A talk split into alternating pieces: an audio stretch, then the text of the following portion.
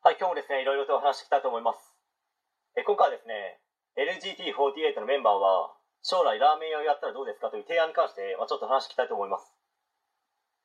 今現在ですね、ラーメンに関することなどを定期的に配信したり、発信したりするのを見たりしますけど、正直その流れで、将来ラーメン屋やりますって自然な流れなわけですよ。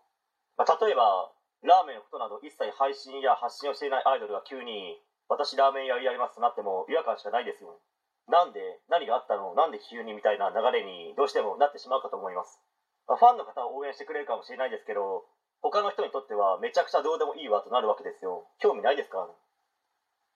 でも NGT はラーメン部というものがあって、新潟県にあるラーメン屋にも50軒ぐらい、まあそれ以上でしょうかね。まあそこはちょっとわかりませんけど、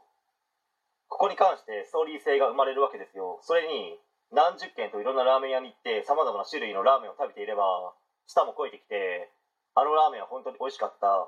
もっと多くの人に食べてほしいという気づきも生まれているのかもしれないですし、まあ、何よりですね、全国に店を出店している新潟県内の有名ラーメン屋の方々も応援してくれるでしょうし、いろんなアドバイスをしてくれたり、まあ、出資の方もしてくれると思うので、NGT48 を卒業してからうまくいくであろう可能性が高い一つの方向性ですよねという話です。まあ、当然ですね、ただ単に将来ラーメン屋をやりたいだけでは、現所属事務所も納得いかないでしょうから、そこは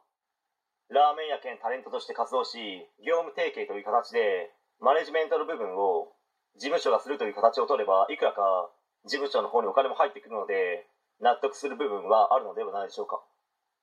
まあ、それにですね、将来ラーメン屋をやりたいメンバーがいろんな失敗をする姿や、たまに怒られて泣いてしまう姿、まあ、時にはですね、メンバーと口論する姿とか、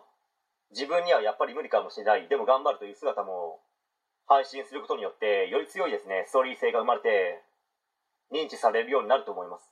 まあ、そして最後はですね新潟県内のラーメン屋の方5人に最終審査をしてもらい3人以上合格の札を上げてもらったならば出資してもらいそこからですねしばらくは NGT として活動し徐々にですねラーメン屋の経営にシフトしていくという流れでもいいのではないでしょうか、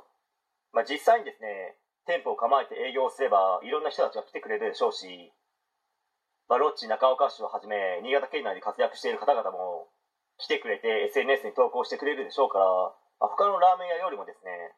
うまくいく流れができるのかなと思います。そこで実績を出したのであれば長岡にあるですね青島食堂みたいに東京で勝負ができ全国展開という可能性も十分あると思いますので検討してみる余地はあるのではないでしょうかという話でした。はい、えー、今回は以上になります。ご視聴ありがとうございました。できましたらチャンネル登録の方よろしくお願いします。